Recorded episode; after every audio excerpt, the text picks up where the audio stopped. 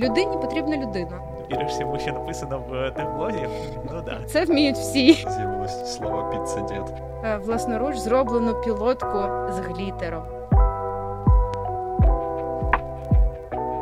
Всім привіт! Я вітаю вас у новому випуску ЖПТ подкасту, де ми обговорюємо різні теми, що стосуються українського та світового IT. З вами двоє його, я сподіваюся, постійних ведучих. Це Влад Кампов, frontend guild engineering manager Wix.com, що має більше 10 років досвіду як менеджер і інженер. І я, Влад Сидоренко. А, наразі senior software інженер в Netflix в Сіетлі, і перед цим працював в Амазоні і в різних українських компаніях. Сьогодні ми плануємо поговорити про інженерні спільноти, їхню цінність або їхню нецінність і їхні проблеми. Щоб не звучати як диванні аналітики, ми запросили експертку з побудови розвитку спільнот Дар'ю Тхоревську.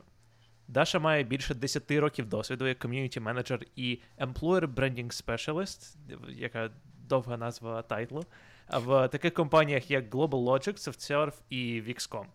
Даша, привіт! Привіт! І от зараз, напевно, всі е, співробітники софтсерва заплакали, тому що він софтсерв.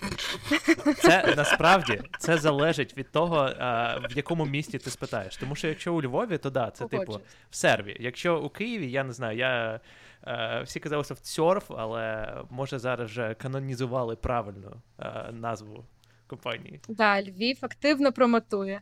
Добре, е, Даша, дуже радий бачити тебе на цьому випуску. Це наш е, один з перших все ще подкастів.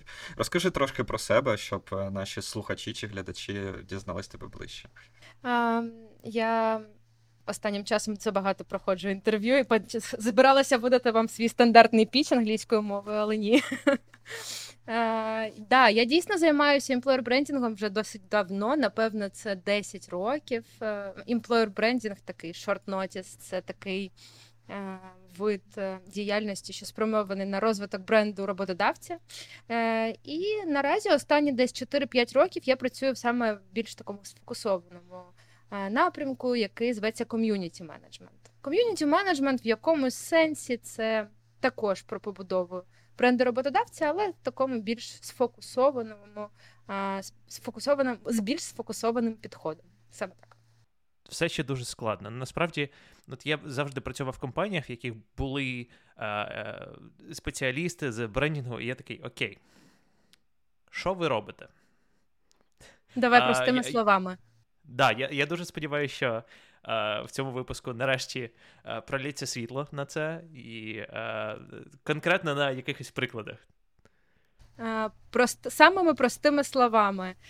Employer бренд люди роблять так, щоб ти захотів працювати у конкретній компанії. Ком'юніті менеджмент люди будують спільноту, частиною якої ти хочеш стати.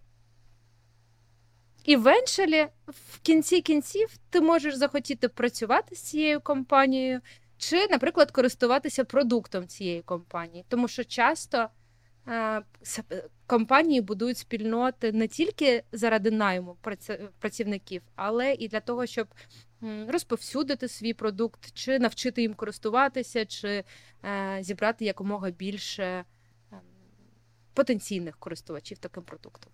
Я думаю, що для українського ринку ще зовсім нещодавно подібні позиції були доволі рідкісними. Е, Не те, щоб е, employer branding, але community management. І тут suddenly вони почали з'являтися в таких е, великих компаніях, як Wix, і в Глобалі, да, це було, і в деяких інших.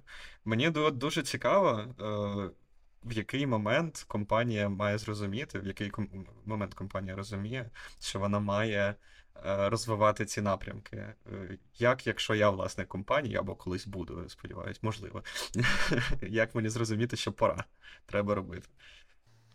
Ну, це дуже залежить від цілей твоєї компанії. Якщо ти власник it компанії, ти хочеш знову ж таки наймати людей, і ти починаєш думати про бренд себе як роботодавця, то напевне, як інженер, ти прийдеш до розбудови ком'юніті ну майже прямо одразу. Якщо приймають рішення більше, ніж просто інженер, я думаю, що е, це буде одним зі складників. Та спочатку ти будеш говорити про свій бренд взагалом, ти будеш розповідати, чим саме займаєшся. Займається твоя компанія, ти будеш розповідати, який в тебе класний офіс, печеньки на кухні, кава класна, і оце все. Ну, все те, що ми любимо. От, А після цього ти подумаєш: блін, а людям вже не важливо, який в тебе офіс, тому що всі працюють з дому. І печеньки вони вже тепер не їдять, тому що рахують калорії, а каву взагалі вони п'ють тільки в кав'ярнях третьої хвилі. І тобі, в принципі, ну немає чим їх здивувати. І тому ти почнеш задумуватися: блін, а що ж тоді цікавить людину, яку я хочу захайрити? Ти подумаєш про це і зрозумієш, що напевне для того, щоб захайрити senior frontend інженера, ти маєш розказати йому про те, що там для нього, да, яка експертиза у твоєї компанії, які кльові ребята працюють з тобою і будуть працювати з ним. І тоді ти починаєш задумуватися про розбудову саме ком'юніті. Тому що, по суті, ком'юніті це така спроба компанії показати своїх людей замість того, щоб показувати бездушну картинку. Останнім часом, в принципі, бренди йдуть до того що ставлять людей замість е, комерційної якоїсь бездушної реклами. Це останній тренд останнього року. Да? Тобі кожен бренд-менеджер зараз скаже, що в будь-якому продукті має бути обличчя, обличчя власника, обличчя директора, обличчя співробітника, я не знаю, обличчя будь-кого, але має бути обличчя. Тому що на бренди і на комерційний контент у людей вже виробляється така сліпота. Да? Ми бачимо логотип, ми пролистуємо, якщо в інстаграмі да, бачимо. А ми бачимо якусь неідеальну картинку і людину зі справжніми емоціями. І ми такі, блін, що він там каже? Розкажи. Нам цікавіше це дивитися. От, е... Ну, як все по класиці, людині потрібна людина. Е, якщо це не Твіттер Ілон Маск, тому що там якось правильно вийшло. Блін. Ну, бувають зльоти і падіння у всіх. Ну. Факт. Слухай, насправді це дуже класно. Я в себе теж помітив, особливо. Ось е, коли я шукав останню роботу, е, і в мене в голові завжди було, що Netflix це така дуже класна інженерна компанія з дуже класною інженерною структурою, тому що я пам'ятаю, навіть коли коли я починав кар'єру, щось таке, і я читав е, Netflix Tech Blog, то там в блозі якісь такі класні речі описувались. і по суті, я знав, що компанія там інвестує в open source, і я дивився на їх якісь рішення, і такий вау, от там, мабуть, так як вони роблять такі класні речі і кажуть про такі класні речі, то там все має бути дуже круто. Дуже цікаво, що коли я почав працювати в Netflix, е, картинка трохи різниця. Um, і uh, всі інженери, які, з якими я спілкувався, такі віриш всьому, що написано в техблозі? Ну да, да, да, звісно. Ось. Uh, щоб бути чесним, uh, всі ці рішення про те, що пише, це реально зроблено, але не обов'язково це заскейлено на всю компанію. І є нюанси, які не покриваються в техблозі. Uh, але тим не менш, ось саме з точки зору брендінгу і те, як це виглядало в моїх очах, коли я був поза компанією, це дуже сильно попливало. Ти описуєш таку дуже типову проблему, мені здається, і тут е, якраз дуже хороше місце, де треба вставити, що це тільки твоя думка, а не позиція компанії. Ні, Правда, правда. Я думаю, що коли ти приходиш у компанію, ти бачиш усю внутрішню кухню і розумієш, що е, в блогах і в толках тобі розповідають тільки. Е, оту, оту саму п'янку з-під пива, е, яка така смачненька, а потім е, під низом все набагато складніше і все з потом і кров'ю. Е, була така сама ситуація з Віксом, тому що Вікс дуже давно інвестує в external ком'юніті в Україні, принаймні. І Вікс давно мейнтейнить React ком'юніті, frontend ком'юніті, та й backend ком'юніті, React Native, тому що ми одні з е, великих open source контриб'юторів в е, найбільші UI бібліотеки в React Native. І е, така штука, як React Київ, це взагалі воно побудувалось на фіксовому київському офісі. І навколо цього це дуже цікавий спосіб взагалі рекламувати компанії. Мені здається, він може бути навіть дешевший, ніж просто вкидати в маркетинг реклами і так далі. Е, більше того, це така сцену для інженерів показати свій technical excellence, розказати про те, що вони роблять. І для багатьох інженерів насправді це важливо говорити про те, що вони роблять і як вони це досягають. Не для всіх, але для таких більш екстровертних так. А як побочний ефект. Дуже прикольно це працює, що це і впливає на retention, тому що коли ти працюєш в компанії, де постійно говорять про технічний excellence, які круті штуки ми робимо, то тобі просто приємніше в ній працювати і навіть розповідати про цю компанію своїм друзям і е, взагалі навколо, просто через те, що ти також вважаєш, що це е, компанія, яка пропагує ось цю експертизу.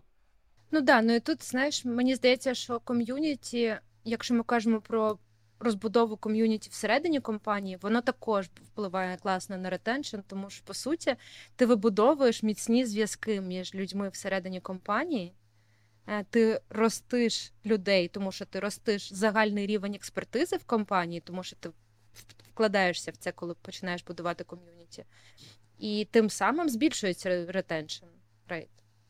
Тому це також е, такий побічний ефект, е, а може і не побічний для багатьох компаній. Це прямий такий пряма ціль розбудови всередині. Internal community взагалі це одна з моїх, мабуть, е, пешенів. Мені дуже подобається цим займатися, і, мабуть, це одна з е, е, моїх прямих респонсібіліті зараз, тим паче, коли Даша покинули Wix.com. У нас давно працює така історія, як ми їх називаємо гілд-дні, коли ми можемо використати буквально цілий день і зібратись е, разом усіма, наприклад, фронтенщиками в моєму випадку, тому що ми говоримо про фронтен гільдію, і обговорювати. Щось технічне, навіть не обов'язково, що стосується прям Vix Intertal коду. От, наприклад, буквально сьогодні ми збиралися на декілька годин, е, звичайно ж, з піцею і всякими вкусняшками говорити про Preact Signals як е, один з потенційних способів е, імпровити перформанс в React Application, але це не важливо для тих, хто не знає, що таке фронтенд, React, сигнали і так далі. Це це багато базвордів, які я буду використовувати потім на інтерв'ю кудись. Ем, тим не менш, тим не менше, такі штуки вони дуже допомагають, як на мене, інженерам зрозуміти, що вони, по-перше, не одні, і що цікавитись чимось, окрім е, роботи і розробки продукту, це нормально, і компанія підтримує це. І окрім того, це не єдине ком'юніті, яке ми мейнтейнимо. Важливо сказати, що компанія сапортить, і ми з моїм колегою драйвимо всякі трошки менші ком'юніті, наприклад, Team Leadership Forum для того, щоб розвивати Team Leadership Excellence, але це насправді трошки працює як така терапевтична група, коли тім ліди діляться е, досвідом одне з одним і таким чином намагаються менторити, по-перше, одне одного, а по-друге, просто виговоритися, поділити експерт, поділитися експертизою. Але що цікаво, такого невеличкого ком'юніті вже є артефакти і успішні кейси, які впливають на майбутнє. Ну і так далі. Я так можу уявити, що може бути багато невеличких ком'юніті, яке буде складатися велике ком'юніті, просто що вони всі навколо якоїсь маленької теми. Ком'юніті, ком'юніті. Мені цікаво було послухати про загальні якісь кейси, мабуть, або в який момент, ось, е, наприклад, Влад, ти сказав про е, різні ком'юніті всередині. По-перше, як приходить ідея зібрати ці ком'юніті, е, і по-друге, як вимірюється ефективність ком'юніті, або загалом, як ви бачите, що воно працює. Тому що в мене багато було, що я приходжу в компанію. Я бачу, що там, наприклад, е, там в Amazon прийшов. Є купа різних е, груп. Там компанія на мільйон людей, де 100 тисяч е, людей працює як не інженери, але в офісах, принаймні. І ти такий окей, і туди хочу, і туди хочу, і туди хочу. І потім ти е, на назву ведешся, слухаєш, і такий, ну фігня. Ну, типу, абсолютно. І е, деякі кла... речі, які класно звучать, насправді е, виявляються дуже якимись нецікавими, а деякі е, речі, які такі, ну, ладно, я схожу, може бути прикольно, вони такі дуже класні.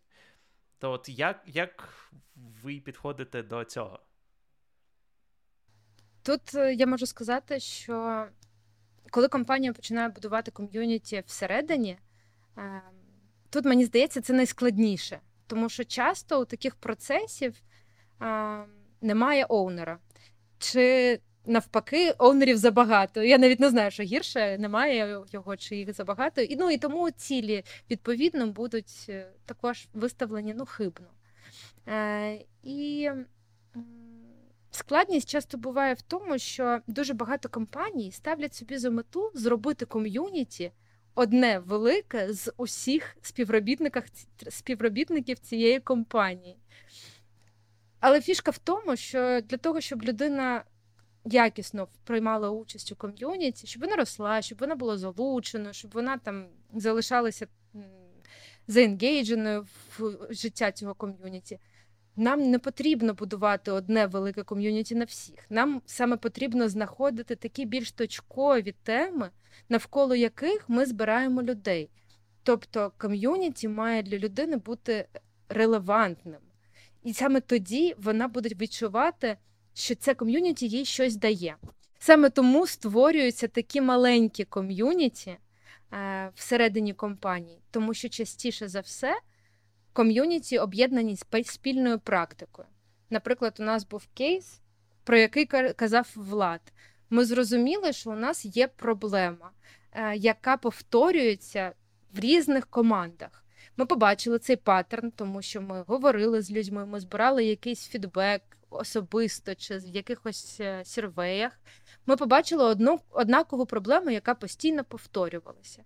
І ця проблема була тим, що розумні інженери класно кодять, але коли вони ростуть і стають тим лідами, вони буквально даунгрейдяться в в своїй посаді. Вони стоять, стають джунами тим лідами. Да? Тому що частіше за все розумні інженери не вміють менеджити команди. Але це один з ну, небагатьох видів шляхів їх розвитку. Ми побачили цей, цю проблему і вирішили, що цю проблему треба адресувати. Е, ми зібрали ком'юніті, у яких був єдиний, е, єдиний, єдина проблема да? проблема тімлідерства. І ми зібрали цих тімлідів і просто дали їм ролі і інструменти, якими вони почали користуватися і почали будувати свій діалог. І вони почали самі бачити проблеми, з якими вони туди проходять, і самі один одному радити чи разом вирішувати ці проблеми. І на мою думку, це кейс дуже успішного ком'юніті, тому що вони розуміють, що їм ком'юніті дає, вони розуміють, навіщо вони сюди прийшли, і вони самі хочуть збиратися періодично час від часу для того, щоб принести до столу нові свої проблеми, щоб їх піри їм допомогла допомогли їх вирішити. Е, саме тому такі ком'юніті працюють краще, ніж штучно створені ком'юніті, не знаю, там людей, е, які там цікаві компанії, да, чи там ком'юніті, які компанія хоче розвивати, але насправді для цього немає підстав. У мене, наприклад, була така проблема. Е, я коли починала працювати в одній компанії, вирішила, що я зберу ком'юніті дуже активних людей і буду промоутити серед них ідею, щоб вони виступали і розвивали бренд роботодавця. І я зібрала, в принципі, максимально рандомних людей. Там цей був екстровертом, цей був другом гарним, цей просто контриб'ютив в інші ком'юніті, цей ще щось робив. Е, Я їх всіх зібрала і сказала, давайте зробимо тусовочку і побрейнстормимо, і придумаємо, як би ми могли там виступати на конференціях, писати статті, записувати подкасти. Е, Ми побрейнштормили. Е, поставили собі якісь цілі, але через місяць ми зрозуміли, що ми ні до чого не прийшли, е, і тусовочка потрошку почала зливатися. Е, врешті-решт, коли я сіла і подивилася на це ще раз, виявилося, що ем, ці люди. Вони були об'єднані тільки тим, що вони працювали в одній компанії. А з спільних проблем у них було тільки те, що я прийшла і сказала їм виступати на конференціях. Так, це дуже смішно. Е, ти ти прикольно дуже проблему підняла, що дуже часто люди намагаються зібрати в компаніях внутрішнє ком'юніті просто рандомно, роблячи якийсь assumption, що всі люди, наприклад, з одним тайтлом мають е, раз в місяць збиратись на якийсь all-hands мітинг і щось говорити, і щось туди готувати. І у людей просто немає інтересу це робити, якщо у них немає проблеми. Оці всі community of practice, вони, в принципі, е, зібрані по моделі того, як працювали британські паби колись, е, коли е, всі після заводу, після роботи на заводі приходили в паб і такі: блін, треба тепер жалуватися про те, як нам важко жити і так далі. Я я абсолютно згоден, і цікава проблема ще в тому, що я бачив дуже багато ком'юніті, які збиралися з ініціативи, ось, наприклад, ком'юніті менеджерів, але при цьому не було якогось лідера або лідерки, що драйвить це ком'юніті, що саме спеціаліст. От, наприклад, там в ком'юніті тімлідерів якийсь тімлід. І усі успішні приклади ком'юніті, які я бачив, завжди була одна чи дві людини, які по суті займалися усім. Усіми конкретними речами знаходили спікерів, впинали е, людей, що підготували теми. А саме ось компанія більше відповідає за це, щоб дати їм платформу для цього. Щоб цим людям, в яких є ініціатива, їм не потрібно було думати, е, як нормально достукатись до людей, як нормально організувати це все, е, як забукати мітінгруму. І е, оце були най, мабуть, найкращі ком'юніті, які я бачу, принаймні всередині компанії. А інакше так, дійсно, часто є проблема, що такі, окей, в нас е, є там All Hands Meeting або, е, не знаю, Java гільдія. І є слот, і очікується, що люди, яким є про що розповісти, вони самі, наприклад, впишуть е, тему в слот, підготують презентацію, і е, так як їм просто хочеться, вони будуть розповідати. Але інколи мотивації робити це ну нема. Навіть якщо в тебе є цікава тема, то весь цей overhead того, щоб розповідати про щось, підготувати це. Зазвичай люди, в яких є якась тема, в них є купа інших якихось речей, тасок, над якими їм потрібно працювати. І ти такий, окей, я, мені хочеться, але але що мені за це буде? І немає якогось е, заохочення. Окрім того, що ти просто розповів і поділився досвідом, і це класно. А якщо є якась людина, яка, наприклад, не знаю, авторитет, і ти стукаєшся і такий. Дійсно класна ідея, давай допоможу тобі це розповісти. Це якось одразу інакше відчувається. Що ви думаєте про це? Тут мені здається дві сторони цієї теми. Це перша операційка, і дуже класно, коли компанія операційно допомагає хостити це все ком'юніті, допомагає тобі заменеджити презентацію, дає тобі можливість обговорити цю презентацію з якоюсь людиною, яка розуміється на public speaking у. І так далі. І, в принципі, можливо, навіть фінансує тобі участь десь, щоб ти якимось чином опинився на якійсь конференції. Це теж приємно. Е, У нас, наприклад, є така штука, як допомога з open source, тому що інженери якби пишуть код, да, це класно, але оформити репозиторій, деколи це ну, взагалі останнє, про що ти думаєш, включаючи логотип. Е, І коли компанія допомагає це зробити, це дуже приємно. А друга тема це друга деталь, тут це мати людину, яка драйвиться ком'юніті з е, точки зору експертизи.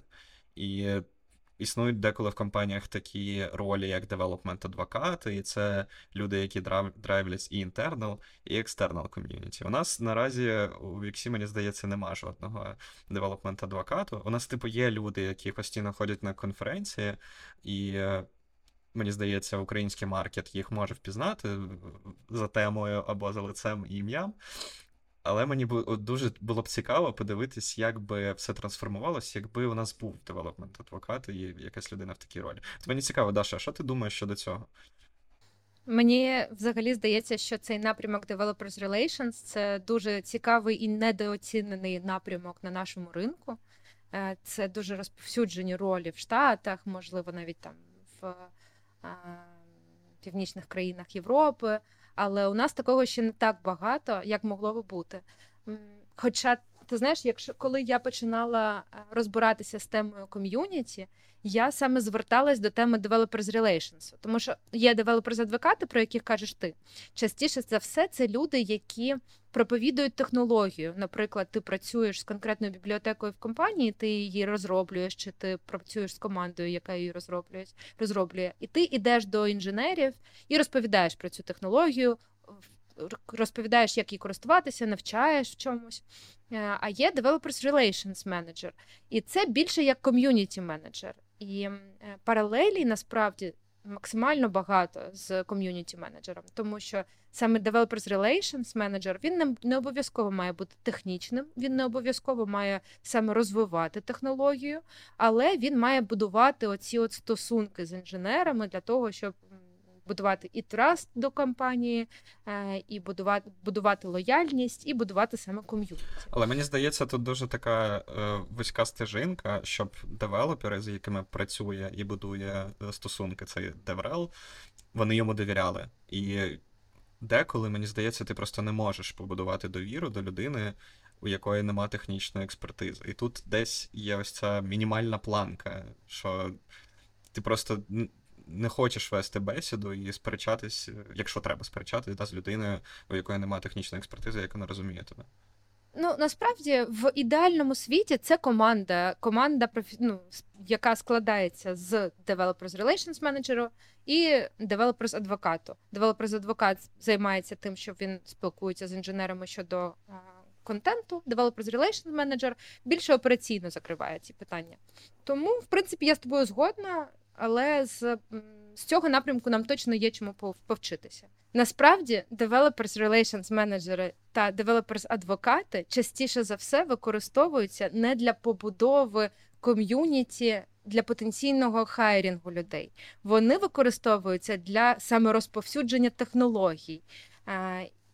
І їх діяльність дуже сильно відокремлюють від діяльності ком'юніті менеджера який займається побудовою ком'юніті для хайрінгу, тобто для потреб нашого ринку і нашої з вами сфери. От, але мені здається, що там так багато паралелей, і ми так недооцінюємо Developers Relations як вже дуже розвинуту сферу, з якою можна надихатись і будувати абсолютно нові активності, будувати абсолютно нові взаємини з е, спільнотою. І мені здається, що там половина наших відповідей е, на наші питання. І я б дуже порекомендувала всім нам час від часу дивитися на практику, яку створюють DevRel команди по всьому світу, і проводити просто паралелі. Так як вони продають софт, ми можемо продавати роботодавців. Дуже цікаво, тому що в мене в голові uh, Developer Relations, принаймні зовнішні, uh, мали сенс в основному для компаній, які будують рішення для інженерів. Тобто AWS, е, там не знаю, Confluent якийсь. Е, тому що люди, які приймають рішення використовувати продукт чи ні, зазвичай це йде від самих програмістів, які такі, блін, я чув про таку класну штуку, давайте її спробуємо. А якщо ми кажемо про продукти, такі, як, наприклад, ну, я я знаю, що у Wix.com є е, солюшени саме для інженерів, але мені здається, що багато саме як він е, маркетується, це е, no-code solution для е, побудови сайтів. І я я не знаю, як ви думаєте, чи має Деврел роль сенс саме е, зовнішня для цього, е, чи ні? Вона є. Вона не те, що має. Вона є. У нас є спеціальна команда. У нас у Вікса є спеціальна команда, яка відповідальна за Developers Relations саме цієї low-code платформи. І це окремі люди, і вони не мають стосунку для, до. Е, інженірінгу бренду чи до бренду роботодавця? Ну і я можу собі уявити, що такі компанії, от, наприклад, Spotify, да, ти якби взагалі не для девелоперів, окрім того, що ти можеш писати код під музичку. Але у них же є окремі соцмережі, блоги, типу Spotify Engineering, про те, як вони досягають своїх цілей. І насправді Spotify доволі таки цікава штука з точки зору інженірінгу. Там, е, в принципі, да, це е, перший стрімінговий сервіс е, музики, наскільки я пам'ятаю. Ем, от, і все ще я думаю, що це такий інструмент для досягнення цілей для хайрінгу і оцього бренду роботодавця для того, щоб інженери хотіли приходити і працювати туди. Да? Так як ти от розповідаєш про Netflix, що ти читав про Netflix багато, ти чув про це багато, і в кінці кінців е, це плюс до того, щоб прийняти остаточне рішення, е, коли ти приймаєш рішення перед офером. Тобто, якщо у тебе взяти два ідентичних е, офера від різних компаній, скоріш за все, ти зробиш та вибір на користь цієї компанії, у якої є ця історія. Але мені цікаво спитати тебе, Влад, про те, що як е, виглядають інтернал ком'юніті у Netflix. Можеш там розказати, але те, що можна розказувати, давай. Да, насправді думаю, розповідати можна доволі багато всього. Все, те, що я бачив, все ділиться на два класи. Перший це е, дійсно те, що компанія хоче бачити, другий це те, що люди самі збираються. Компанія дає просто платформу і ресурси якось допомагає з. І е, з моєго досвіду, друге набагато цікавіше, тому що зазвичай є, як е, як я казав, якийсь е, харизматичний лідер, е, який драйвиться це. Ем, один з прикладів є. Е, ми називаємо це Systems Paper Review, щось таке. Раз на деякий час просто хтось обирає якусь статтю наукову, яка сподобалася йому або їй і презентують як е, маленьку коротку презентацію. Тобто ти можеш прочитати цю статтю, але проблема з науковими статтями, що зазвичай вони е, написані доволі сухо, і е, їх важко читати. Але якщо тобі щось прям дуже зайшло, і якщо ти просто можеш там вирізати е, картинки і потім розповісти своїми словами це, і тобі можуть задати питання, як ти це зрозумів, і ти можеш відповісти на це, це було доволі класно, і е, насправді навіть е, я презентував там одну статтю, яка мені зайшла, просто е, розбір якоїсь цікавої системи в Амазоні. І таким чином всі діляться досвідом. Деякі люди розповідають про те, що вони написали. Дуже багато кейсів було просто, що якась стаття, і автор цієї статті працює в Netflix. І таким чином це особливо корисно, тому що Е, по суті, ти можеш напряму в. Е, напряму запитати в е, людини. Ось. Крім того, які ще ком'юніті саме. Що важливо, і те, що я бачив, в Netflix є ERG, це Employee Resource Group. І це не інженерні ком'юніті, але ERG це, наприклад, для є Women at Netflix, Black at Netflix, є є Parents at Netflix. Тобто, це, по суті, просто якісь ком'юніті, які об'єднують людей за або якимись інтересами, або якою, е, якоюсь групою, до якої вони належать, і підтримує їх. І uh, це дуже важливо, тому що. Це одразу дозволяє людині відчути, що вона в ком'юніті, до якого до якого ця людина належить, і є люди з схожим бекграундом, з схожим experience ом, які можуть підтримати, в яких можна щось попитати, тому що в усіх абсолютно різні ситуації, і е, всі ці ком'юніті дуже живі. І е, знову таки є група лідерів, яка організує все це. Є активніші, є менш активніші ком'юніті. Але мені здається, це дуже класно, тому що це просто дозволяє тобі більш комфортно почуватись в компанії, а не просто аля це роботодавець, вони платять мені гроші, я роблю роботу. Я б хотів долучитись до такого ком'юніті з песиками. У нас є такий невеличкий чатик в Slack, але поки я, так як я не док-оунер, я не можу туди долучитись. Ну, як якби можу прийти подивитись, але це виглядає, знаєш, як ти в парку заходиш в цю зону, там, де люди гуляють з собаками, а у тебе нема собаки, але ти дуже хочеш туди зайти і не можеш. Тому що ну, якось аж не культурно. Е, Дуже цікаво. Я би хотів е, поговорити. Ми говоримо про ком'юніті інтернал, да, які дуже сильно сапортяться з точки зору компаній. Але ж є інша сторона медалі, коли якби ком'юніті всередині компанії існує, але компанія ніяк. Принаймні з операційної точки зору не інвестує взагалі в розвиток цього ком'юніті. І у мене е, на моєму власному прикладі була така історія в одній з моїх попередніх е, робіт, коли у нас номінально була така структура, типу як гільдія, об'єднання, ком'юніті і так далі.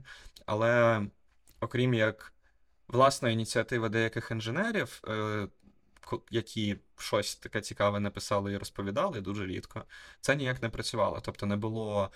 Е, людини, яка драйвала їх щось нове, новим цікавитись, не було часу цікавитись новим, тому що hard delivery, треба на вчора написати код і так далі.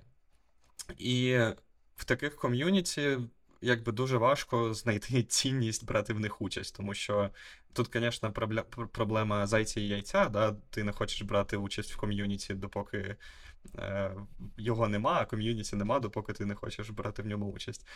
Е, І воно якось резолується, мабуть, тільки діями. Якщо ти починаєш щось робити, то е, воно працює. І на моєму experience і. Е, мені вдалося, я не знаю, створити невеличке таке ком'юніті, коли ми з моїми колегами були дуже сильно зацікавлені в вирішенні задачок на LeetCode і і е, подібних типових платформах, там, де ми просто намагались вирішувати computer science задачки, дізнавати, що таке DFS і BFS, і як, яким чином можна обходити дерево. І ми просто домовлялися з ними приходити, типу, на годину, на дві раніше на роботу. Тобто, да, це було на 8 ранку. І е, збиратися в мітінгрумі і писати на стінах е, оці, оці всі задачки, і перевіряти одне одного і таким чином навчати одне одного, тобто шерити knowledge. І спочатку це починалося як е, збір е, двох-трьох людей, а потім це все переросло в збір чуть ли не десяти людей в компанії, в невеличкій компанії, типу на 100 людей, е, які приходили сильно заздалегідь на роботу, починали свій ранок з того, що вони пили смачну каву і вирішували задачки на стінах, а потім, ну все, клас, пішли робити мітинги з дофаміном від того, що ми чогось навчились. І е, і все-таки повирішували задачки. В кінці кінців, е, звичайно, люди навчились вирішувати задачки і пішли з компанії. Але але е, я можу уявити, що якби компанія якби підтримувала це ком'юніті зі своєї сторони, потім намагалась би примінити ці скіли і зацікавленості цих людей в поточній роботі, то це могло б повернутися. Іншою стороною. Да? Тобто в кінці кінців історія закінчується тим, що для компанії ком'юніті обернулося Е, не так, як, мабуть, компанія того хотіла, але могла монета випустити іншої сторони. От, і і хочу передати слово Даші з питанням. Е, а як ти думаєш, як взагалі компанії, у яких нема ком'юніті, які не інвестують, справляються з е, задачами, які ком'юніті взагалі має вирішувати? Тут все залежить від цілої компанії і задач. Ну, якщо у тебе немає цілі для ком'юніті, Е, то воно тобі не потрібно. Можливо, твої задачі вирішуються маркетинговими бюджетами, можливо, вони вирішуються е, просто операційним збором людей заради івентів, але без цілей на ці івенти. Е, насправді досить довгий час. Половина it компаній робила якісь активності і не ставила ніяких цілей за це. Мені здається, я років перші роки чотири своєї роботи в ІТ, тільки робила, що івенти технічні і не технічні, але навіть не знала, навіщо ми це робимо. От е, тому. Якщо задефайнені цілі, то ти знаєш, навіщо це робиться. Ти знаєш, якими інструментами це покрито, і ти знаєш, як мотивувати людей приймати участь в ком'юніті.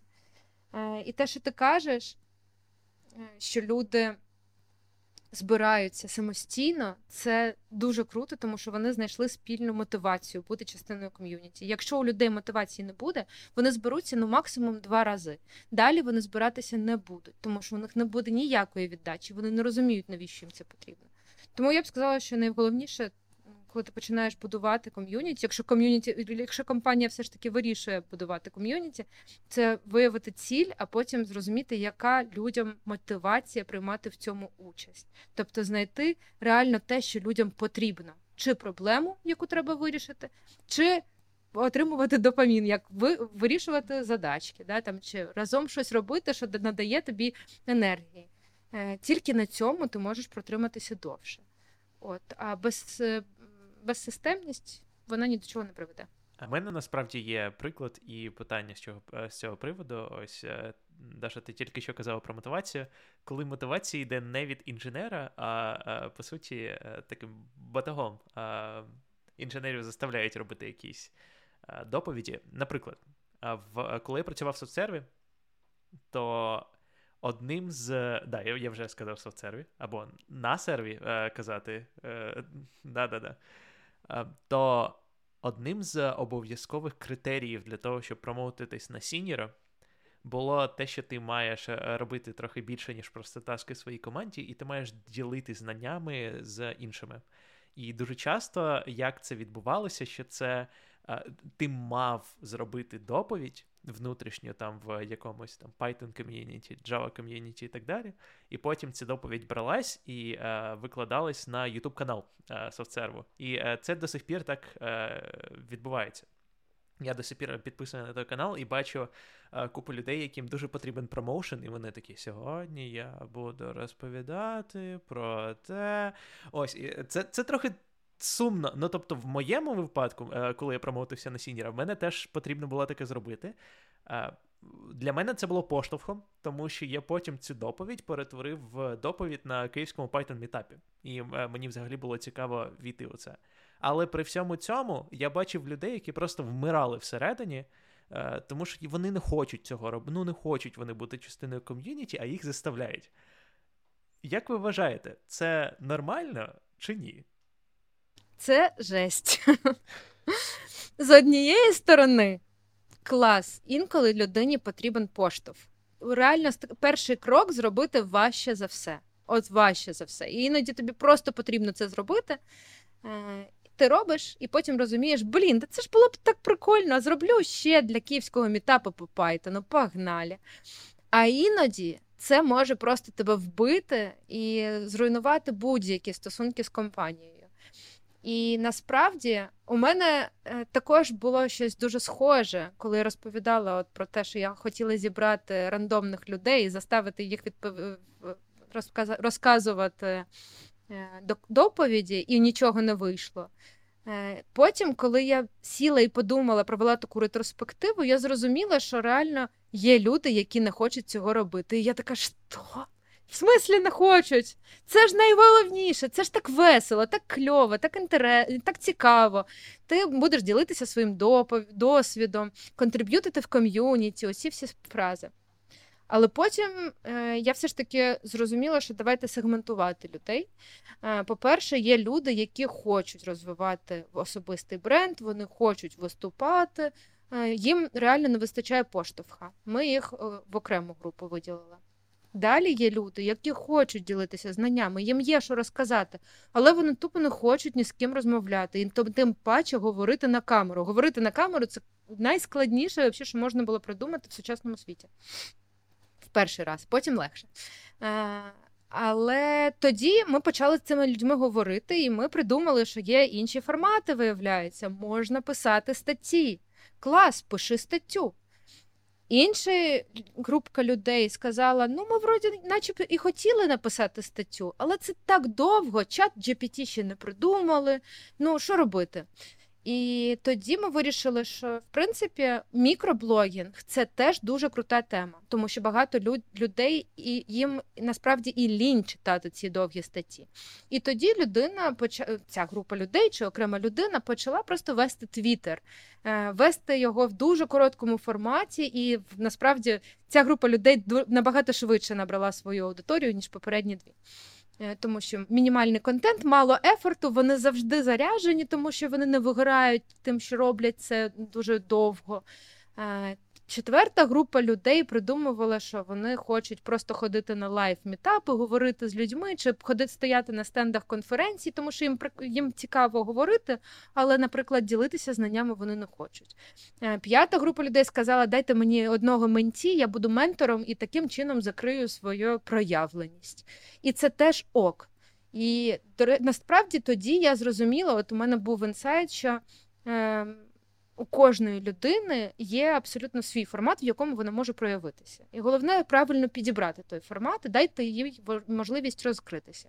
І іноді варто зробити перший пуш. Але завжди є та шоста група людей, яка каже: ну, це для мене моральне насильство. Я не можу, я не хочу цього робити.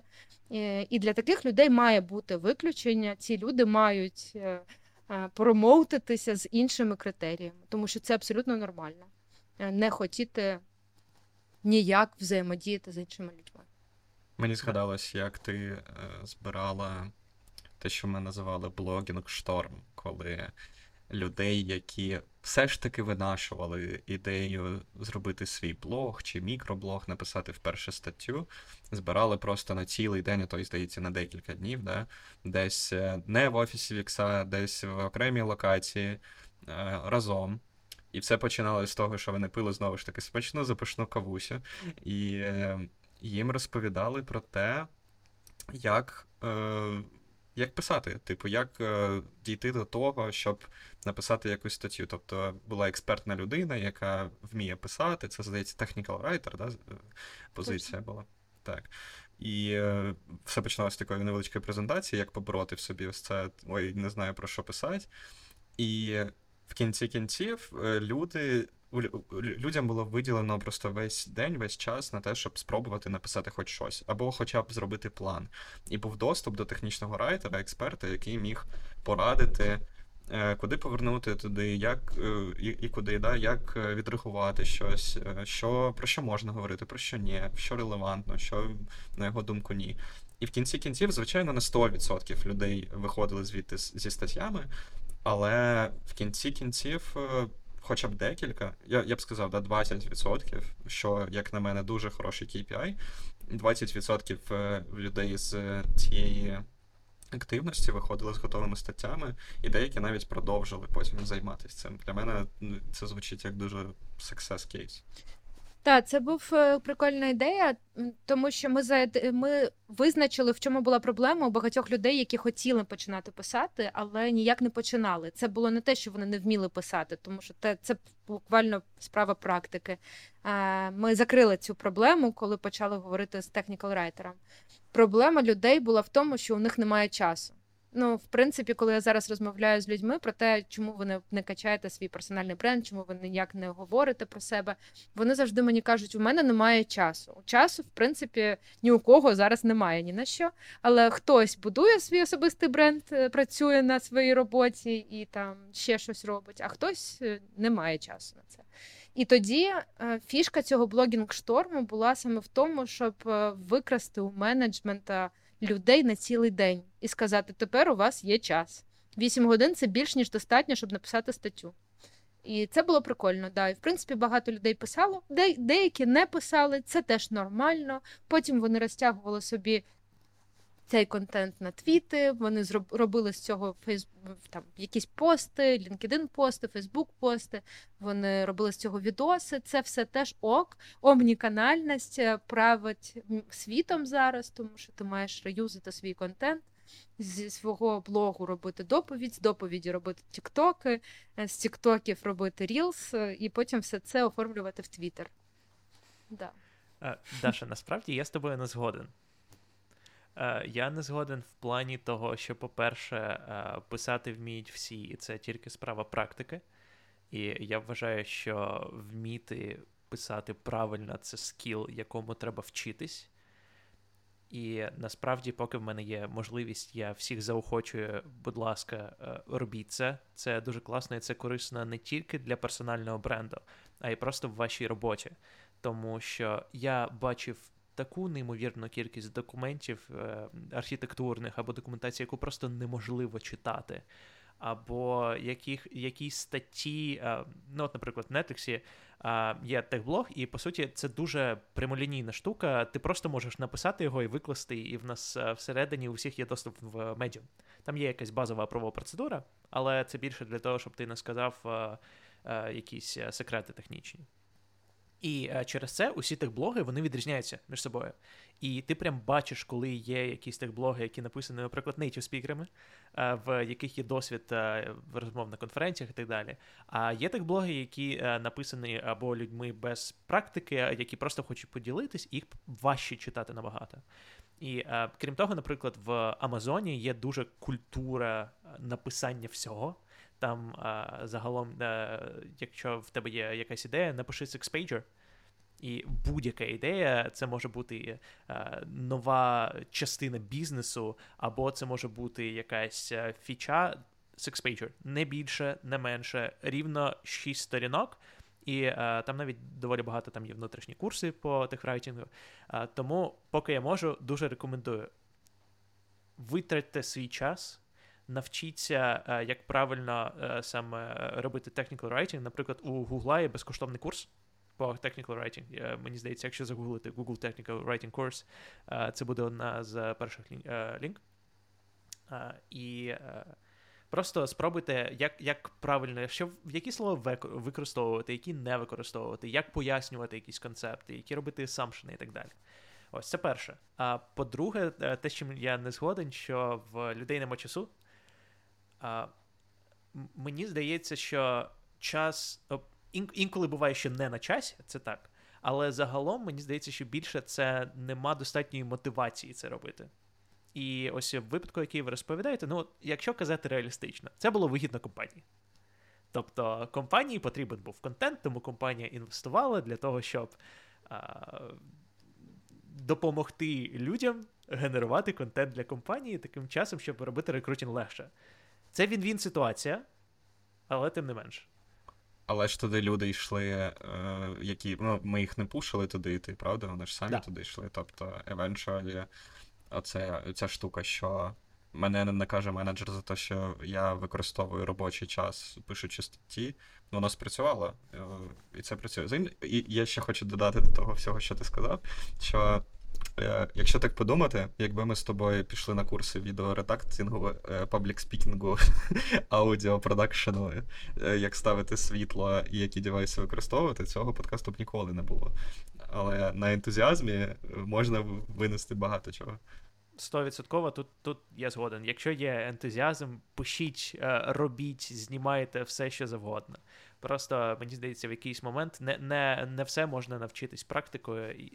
Дуже багато речей можна зрозуміти, набуваючи якісь шишки, але дуже багато речей можуть бути легшими, якщо просто послухати, як це робити правильно. Ти знаєш, мені здається, що зараз е, саме цей назвемо це все блогінг. Увесь цей блогінг е, це по суті такий крафтсменшіп. Тобто, це те, що ти вчишся робити, коли ти це робиш. Е, якщо ти знімаєш відео для свого YouTube каналу, твої перші перші 30 відео можуть бути ну, набагато гіршої якості, ніж наступні 30, тому що ти набуваєш руку.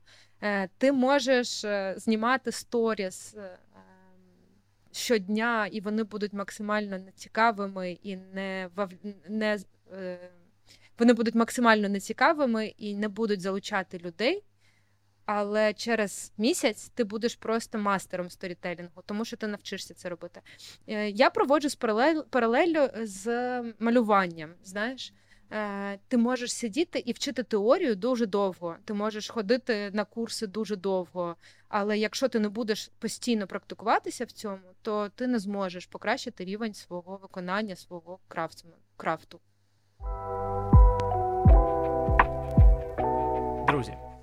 У нас є можливість записувати цей подкаст зараз тільки завдяки усім людям, що оборонять нашу державу під час повномасштабного вторгнення.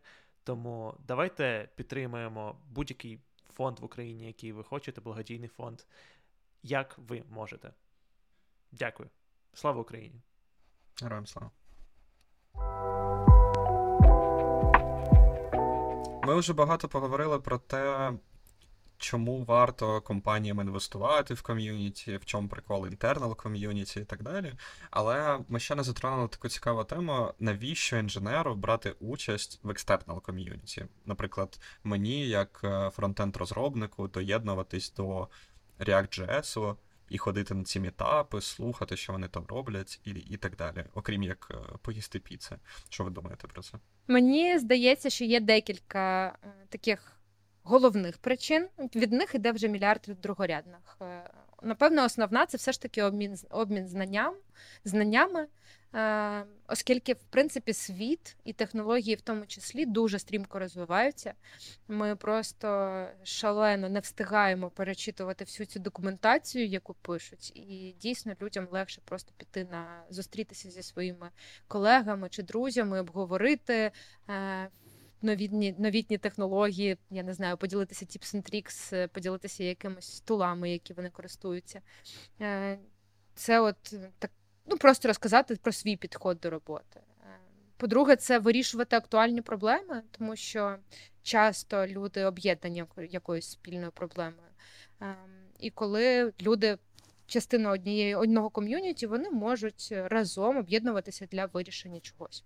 Чи, наприклад, вони можуть разом об'єднуватися для створення чогось, створення інноваційних проєктів, створення там продуктів чи якогось нового софта. Е, але от останнім часом я більше часто я дуже часто помічаю, що е, одна з мотивацій, навіщо людям об'єднуватися, це для того, щоб мати вплив. Е, і це дуже цікаво, тому що часто ком'юніті може впливати на якийсь продукт, чи може навіть на всю технологію. Кейс. Є компанія, яка створює клавіатури якісь модні механічні клавіатури, no name компанія, вони придумали ділити клавіатуру на дві частини. Е, для того, щоб у тебе руки лежали не отак на клавіатурі, а отак. Тому що це ергономічно краще і таке. Е, так от, коли вони розробляли це, е, вони залончили першу версію своєї клавіатури, показали це ком'юніті. Ком'юніті почало юзати і такі в смислі Б на правій руці. Ми не пишемо Б, ну не юзаємо Б правою рукою. І компанія така, що окей. Вони перерелізнули свою клавіатуру і дуже швидко зробили реліз нової, в якій Б було на лівій руці. І ком'юніті е, просто бустанув така така лояльність до е, компанії до цієї. Е, Вони одразу стали більш залученими. Це був один важливий кейс, який був настільки голосний, що одразу все ком'юніті дуже сильно включилося в те, щоб давати фідбек продукту. Це дуже круто. Ну і що ми кажемо, якщо ми там. Е, даємо фідбек чи контриб'ютимо в якісь open source бібліотеки, величезні, візьми React. Ми всі можемо долучитися до того, щоб зробити його чи будь-яку іншу технологію зручнішою підлаштувати під наші потреби. От, Ти мені тому... нагадала історію про те, як Reddit ком'юніті відреагувало на перший е, трейлер фільма Сонік, там, де вони його намалювали дуже дивним. І ком'юніті, е, ну, вона, здається, базувалась на Reddit, такі, що, це не той Сонік, якого я пам'ятаю там на Сєгі. Мій Сонік не такий. І буквально наступним трейлером компанія відреагувала, я не пам'ятаю, це Universal чи, чи Disney, неважливо. Е, І зробила його зовсім іншим. Абсолютно тупо інша 3D-модель. І всі такі, да, клас, на цей фільм я тепер піду. І мені здається, це теж от дуже схожий кейс на клавіатури, коли компанія таким чином завдяки ком'юніті зробила щось, що більше сподобається ком'юніті. І це win-win situation. І ком'юніті отримує те, що їм треба. І компанія, якби в кінці кінців, отримує гроші і продає свій продукт. Е, Блін, але відьмака відьмака нового е, чому не забанило ком'юніті? Ми банили як могли всі, але там все одно е, Хемсворт, а не Генрі Кавіл. Хоча Я новий думаю, відьма, що... відьмак виходить з Кавілом. Ну так, да, тому що він відмовився від четвертого сезону, вже третій вже відзнятий. І я думаю, що в випадку з Відьмака просто Зара дуже багато дала грошей на те, щоб Єніфер була в наступному сезоні в їх одязі, тому що це виглядає буквально як так. Як представник Netflix в цьому подкасті, враховуючи, що Netflix знімає О, Відьмака, я нічого не можу і не буду коментувати. Дякую за увагу. Дякую вам. Але... Це треба вставити в трейлер подкаста. От просто цю фразу влада. Можна, можна. Я хочу продовжити щодо того, навіщо приймати участь. Ем, я думаю, що ще важливий момент це емоційна підтримка, тому що іноді можна просто зібратися на пиво і понити один одному, і це абсолютно нормально. Бір.джес збирається просто посидіти, випити пиво, нічого ніхто не готує, ніяких доповідей, і всі обожнюють цю, цю тусовочку, Сережа. Е, от, Але ну, треба ще все ж таки признати і подивитися правді в очі, що це.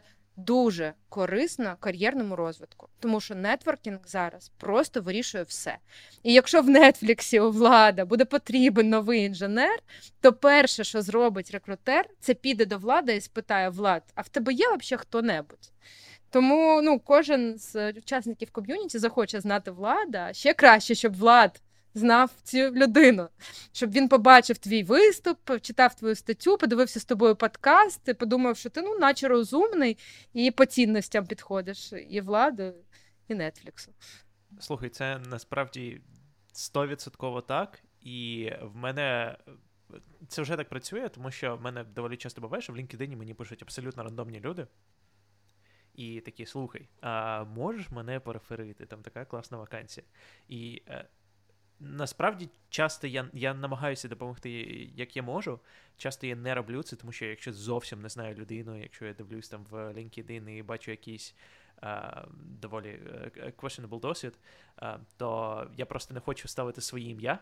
Е, під рефералом, тому що е, людина, яка реферить, завжди пов'язана з типованою реферить. Але при цьому були люди, яких я знав через знайомих. Або через ком'юніті, і бачив, що ця людина активна, і там є, наприклад, якісь доповіді е, е, доволі профільні, і я такий, ага, окей, ну тобто, мабуть, мені буде не соромно зареферити цю людину, тому що в мене є якась більше інформації, є інформація від ком'юніті, Е, як, е, яка ця людина як професіонал.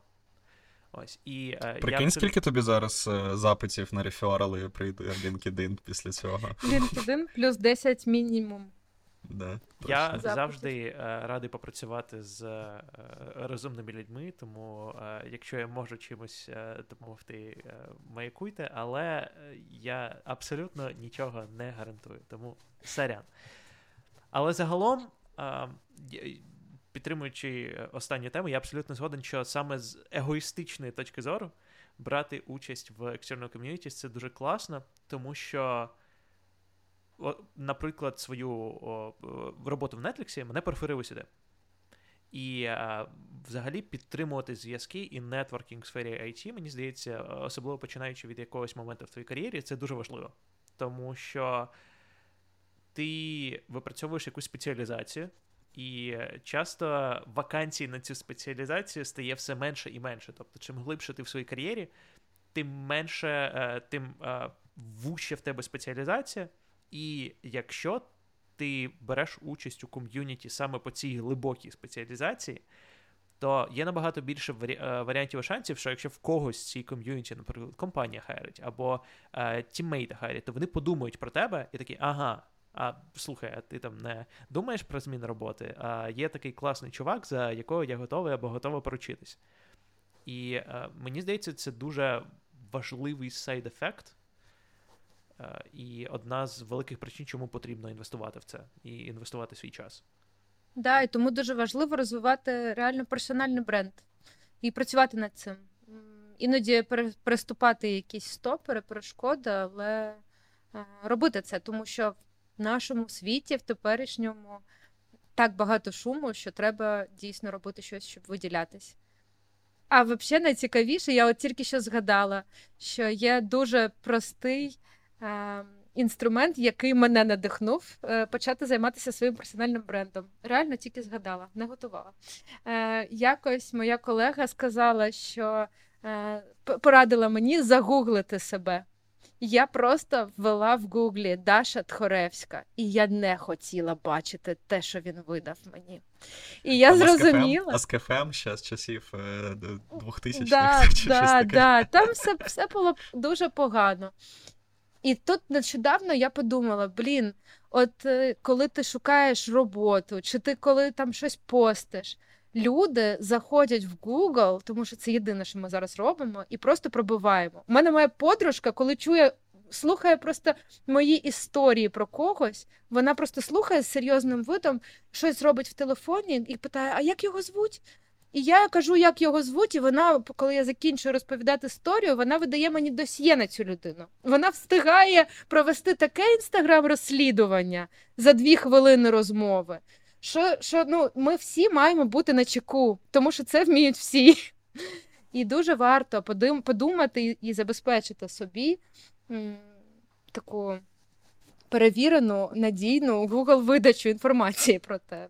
Тут є два підходи. Ти або закриваєш всі свої соцмережі, щоб на тебе неможливо було знайти абсолютно нічого, або ти інвестуєш е, в те, щоб е, те, що знайшли, було в позитивному світлі.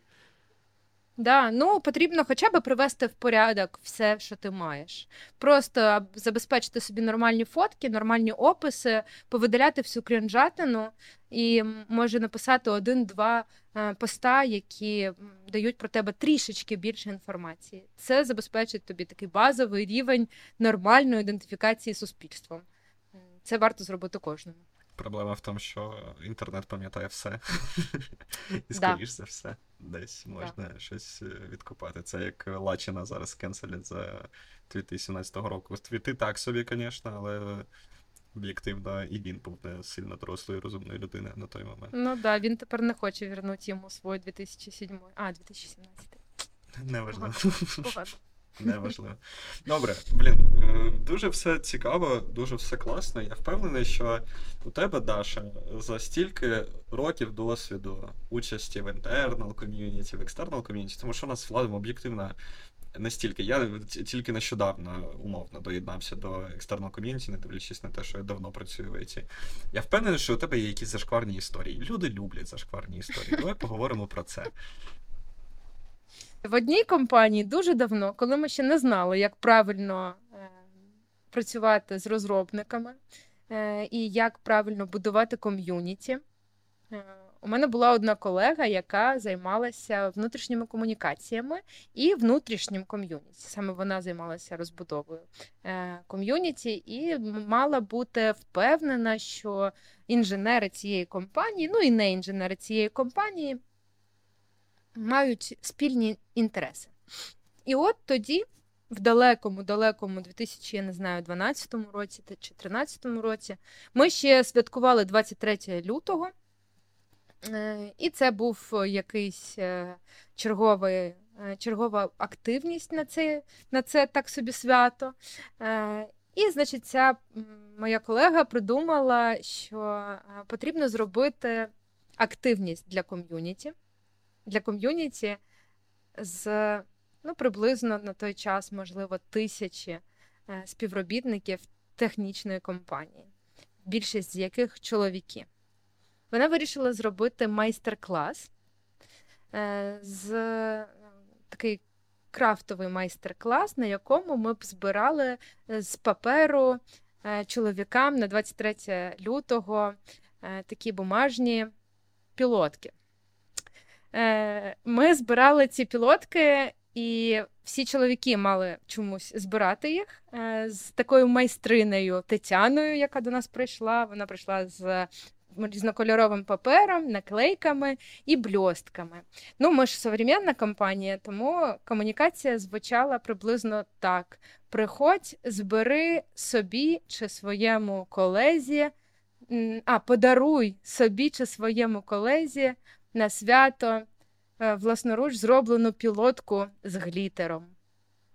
От е, така от сумна історія. Дуже сумна історія. Нас максимально закенселили. Мені я готова була провалитися під землю, е, коли побачила таку комунікацію, розіслану на всіх. От, е, Але Ти знаєш? ця колега дуже швидко пішла з цієї компанії, і далі, далі ми просто згадували це зі сміхом. Це залишилося для нас великим таким уроком. Жесть. Не, окей, відкинемо те, що це це було на 23 лютого, це е, було давно, але мені от завжди цікаво, такі івенти зазвичай залучають доволі багато людей. Ну, тобто, це якось рев'юється, є менеджер людини, яка організовує ці івенти. Ця людина це прийшла до нас менеджером. Що що? Ця людина прийшла до нас менеджером. Ау. Ау. Е, окей, а ну ну, ну ні, ніхто не відстрілив, ніхто не бачив. Ну тобто, якось всі працюють. Да, Чи да. просто До, всі достатньо, боялись сказати? Ну, ну тоді ця компанія тільки розвивалася, і з внутрішніх департаментів було небагато людей, і не було ні не було ніякої системи підпорядкування, і до того, ну і тим паче не було ніякої модерації комунікації, до того ж на всіх. От після цього поставили комунікацію на модерацію на всі листи і зробили там. Якогось менеджера, який модерує комунікацію в скайпі на той час, чи де ми там спілкувалися. От, Але ну, це було кейсом, після якого передивилися і комунікацію, і модерацію. І всі пілотки Це просто жесть. Я згадалось мені теж не готував. Це згадалась мені історія про якусь конференцію. Я точно не згадаю її назви. Взагалі, можливо, історія неправди, і це я собі видумав. Але колись давно е, в Києві е, робили it конференцію для жінок, жінок в IT, де як одним із стендів, да, для для it конференції це нормально, що є стенди, там додають всякі мерч, наклеєчки, все класно. Одним із стендів е, були плаття для того, щоб жінки купили собі плаття. І для, для мене це звучить як така дуже жорстка форма сексізму. Я розумію, що люди люблять плаття. Я я розумію. І і це якби ну, можливо навіть цільова аудиторія. Але ну, якось доволі таки, ну, мабуть, не треба було б так робити. Я пам'ятаю на одному з останніх на моїй пам'яті айфорумів, і були такі великі івенти. Вони були в е, експо на лівому березі. Вони були просто величезні. Я пам'ятаю, як ми виходимо посеред, посередині цього івенту на вулицю, а там стоїть натовп тьоть і бабушек з плакатами, що інформатизація забирає у них робочі місця і вони протестували, кричали і співали. У мене навіть десь є відос, звичайно ж, як це було. От, Але це було дуже вражаюче. Я представляю, як люди зараз будуть виходити з плакатами і кричати, що у них ChatGPT забирає Чат... роботу. Да, да. Я мав вставити ChatGPT в цей подкаст. Тому що Він називається саме так. Вибач, Влад. Е, і ще одна історія про конференції, до речі. Е, вона не така крінжова, але вона була ну, також така дуже дивна. Е, в якомусь давньому році, знову ж таки, не пам'ятаю коли, ну, напевне, років 6-7 назад. По конференціям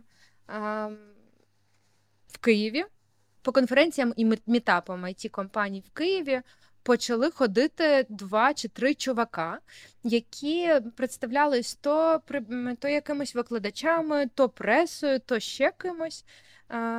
І виявлялося, що вони ходили по цим івентам, на яко, на яких, ну як ви пам'ятаєте, е, всі такі розслаблені, розкидують свої ноутбуки і телефони на зарядках, самі йдуть в інші зали, тому що ті ж всі свої. І вони ходили і збирали ці ноутбуки і йшли з з цими ноутбуками, і вони з'являлися просто на кожному івенті.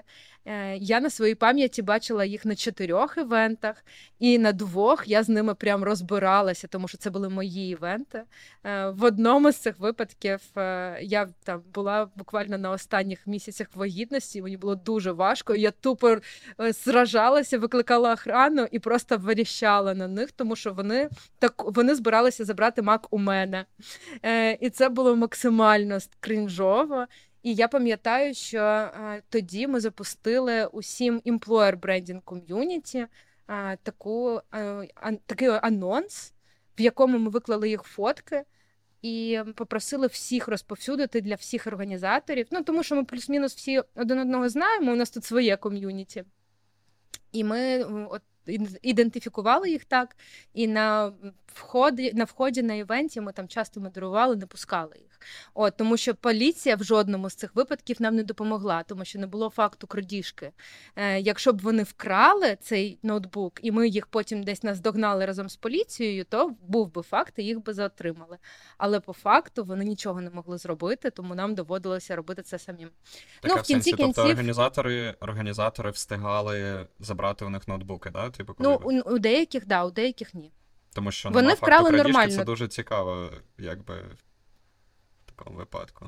Да, ну це вже така законодавча закон, законодавчі нюанси, але да, ми не ми не могли нічого їм пред'явити, коли вони заходили на івент, тому що в даний конкретний випадок вони тільки прийшли на івент. Да, у нас є їх фотки.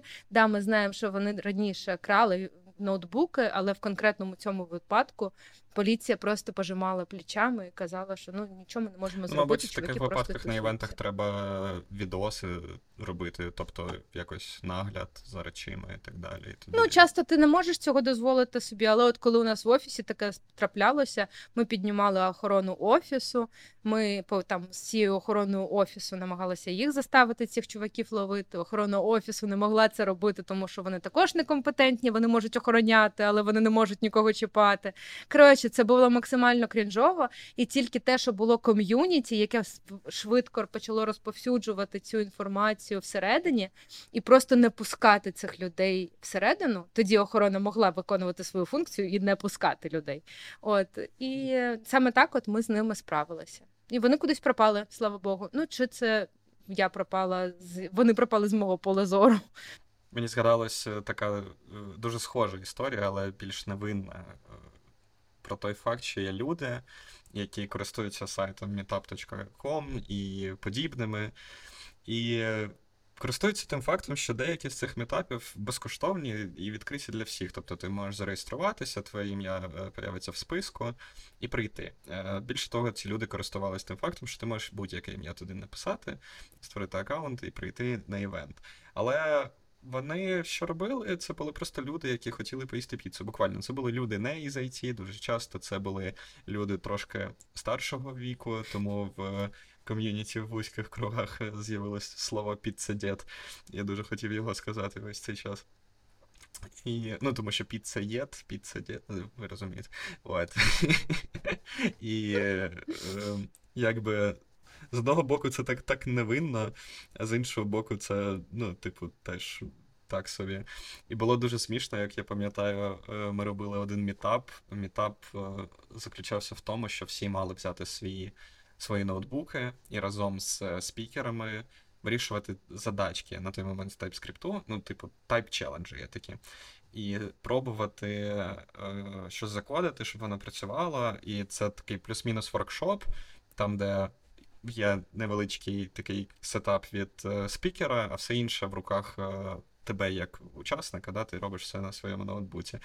І один з от таких от е, цікавих людей прийшов на мітап, звичайно ж, без ноутбуку.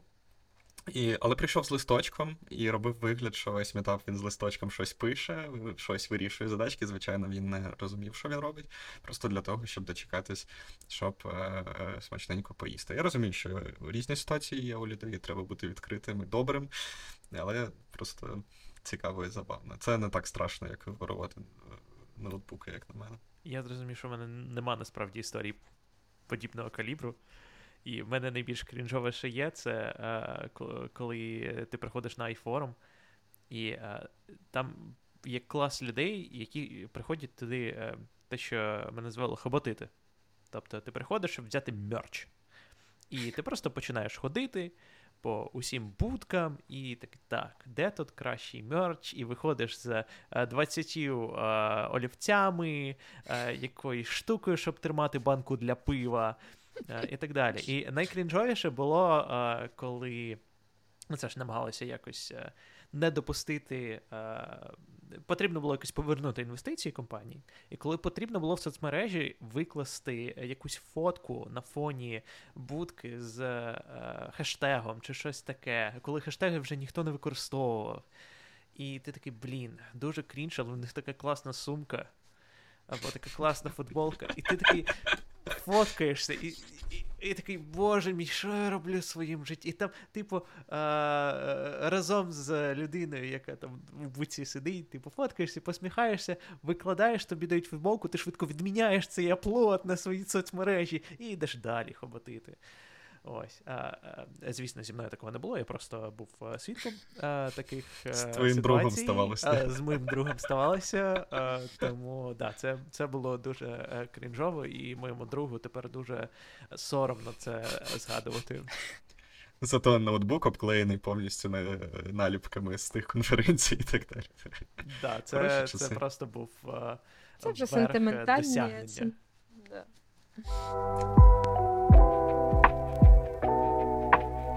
Добре, давайте, мабуть, закруглятись. Е, дуже цікаві історії, дуже класні кейси.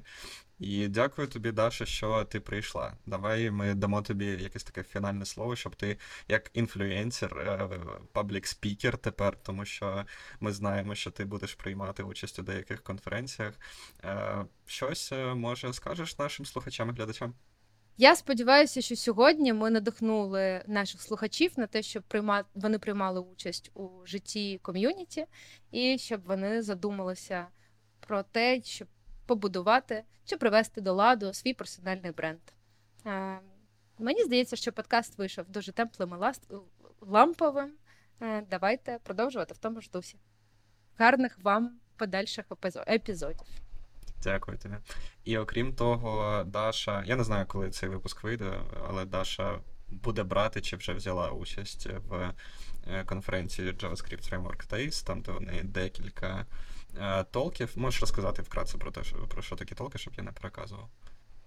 Е, буду розповідати про те, як і навіщо інженерам будувати власний бренд у 2023 році. І також розкажу декілька історій про те, як українське it ком'юніті переживало найскладніші часи війни е, і надихало весь світ своєю сміливістю.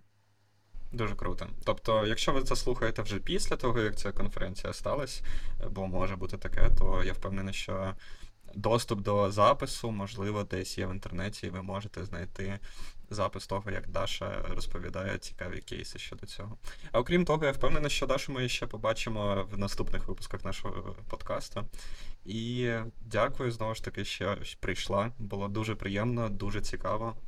І тобі Сід, теж дякую за те, що ми взагалі маємо цей подкаст. Це прикол. прикол. Маю сказати. Це прикол. Да, Дуже дякую тобі, Даша, і дуже дякую, і що ти допомогла нам не опозоритись е, і е, якось більш предметно поговорити про е, ком'юніті і як їх правильно робити. Дякую вам, було дуже цікаво. Я впевнений, що ми б не змогли без теми. І дякую вам, друзі. Якщо ви. Та й в принципі, дякую вам, друзі, за те, що ви е, були з нами, дослухали чи додивились це аж до сюди. Вау, це було довго. Е, Побачимось в наступних випусках, чи, можливо, в попередніх випусках на цьому каналі. І пока. Пока. Пока.